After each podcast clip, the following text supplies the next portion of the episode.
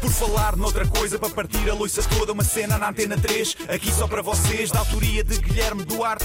Penso logo existe, já dizia Descartes. Isto é um genérico em rap, mas vai ficar bem estranho. Não tenho mais rimas e vai acabar em feito. Alright. E hoje temos connosco o senhor, na verdade não é o Guilherme Duarte, ele ficou fora desse estúdio de- deste estúdio de rádio. Temos mesmo connosco o senhor Almilcar, é responsável pela produção das golas para incêndios que estiveram na origem eh, de uma grande polémica na semana passada e durante esta semana também, isto por serem feitas eh, de material inflamável. Antes de mais, boa tarde, senhor Amilcar. Ora, boa tarde, boa tarde, sou Tiago e obrigado pela oportunidade de estar aqui a esclarecer a situação. Então, conta-nos lá o que é que realmente se passou. Ora bem, isto foi tudo um problema de comunicação. De comunicação. É verdade. À minha empresa chegou um pedido para fabricar os tais kits, não é? Uhum. Ok. Só que nunca disseram que era um kit contra os fogos. O que nos pediram foi um kit de fogos florestais. Um kit? Hum? Pediram-nos um kit de incêndios. Nunca ninguém falou que era contra os incêndios. Era um kit de incêndios. E pronto. Uhum. Ok. E foi com isso que começámos a trabalhar. Como assim? Então, eh, pensávamos que era um kit para atear fogos. Como é óbvio, um kit de incêndios, atear fogos.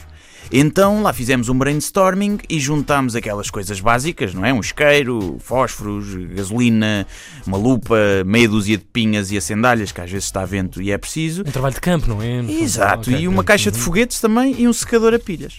Um, um secador. Sim, eh, nunca experimentou acender eh, brasas para o churrasco com um secador? Nunca. Nunca. Agora se põe lá, vai dar-lhe ali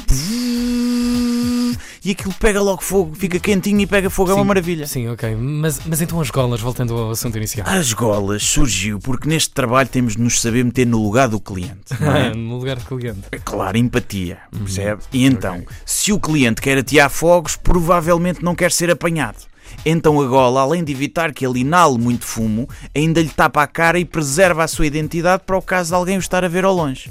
E nesse sentido, claro que é feita com material inflamável, que é para no fim ele poder queimar aquilo e destruir as provas. Ah, ok, ok. Estou, estou mais ou menos a perceber. Faz algum sentido. Claro. E, e- não achou estranho a Proteção Civil estar a encomendar um kit de incêndios com essa base, com esse. Oh, meu amigo, eu sei lá, eu achei estranho, mas o cliente tem, tem sempre razão, não é? Ok. Sendo que dizem que o cliente foi conseguido através da sua mulher, que é a autarca ah, do Partido Socialista, o que é que tem a dizer isso? Olha, tenho a dizer que também estranhei. Também estranhei, ainda se fosse o PSD a pedir kits de incêndio, percebia, não é? Porque a única forma de subirem nas sondagens é se Portugal arder bem e morrer muita gente.